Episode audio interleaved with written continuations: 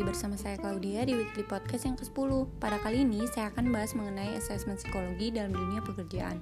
Ada sebuah pertanyaan, apakah etis memperlakukan tes kepribadian sebagai salah satu tes dalam rangkaian psikotes untuk merekrut karyawan? Menurut saya etis, karena hal tersebut dapat digunakan untuk membantu kepentingan suatu perusahaan.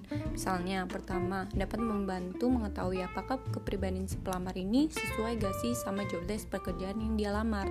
Nah, yang kedua, perusahaan juga dapat mengetahui performa kerja dari si pelamar.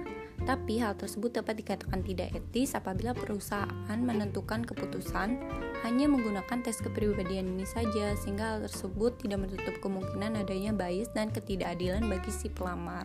Nah, sekian dulu ya podcast pada minggu ini. Sampai jumpa di podcast minggu depan.